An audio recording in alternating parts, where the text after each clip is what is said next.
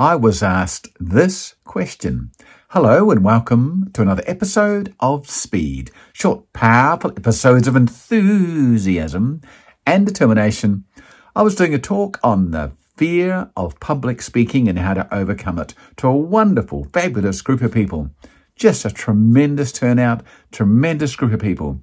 And we were talking about the crazy advice that your friends, relatives, and neighbors give you about public speaking.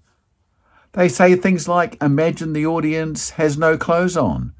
Make sure you tell lots of jokes. Drink lots of alcohol before you speak. Stuff like that.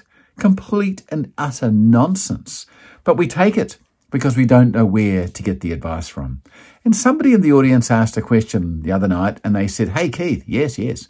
It's all very well when you've got the confidence moving forward, when you've got some experience on board, but would it hurt to have the odd drink or two, or maybe one, to give you a bit more kind of fortification foundation when you're learning to speak? And I said no. I said no, like that. No, I said like that. Uh, uh not that I'm against people drinking at all, but it just dampens the thought pattern in your head. You might think that you're more confident. You might think that you've got a better grip.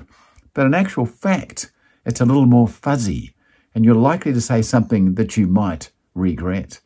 And so the advice I gave this person was just to start speaking out loud that they are a good speaker, that they are confident.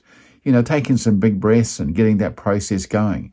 Instead of saying, I'm no good at speaking in public and this is going to be a disaster, I'll need a drink to calm my nerves, then every day leading up to it, every week or month leading up to it, every single day, saying, I'm a great speaker, this is going to be fantastic, and research your speech and rehearse your speech until you feel comfortable. So when you get up, you don't need a drink.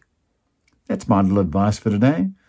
Don't have a drink, keep it fresh, keep it clean, do what you need to do. Let's do some other talks on speaking as we go along.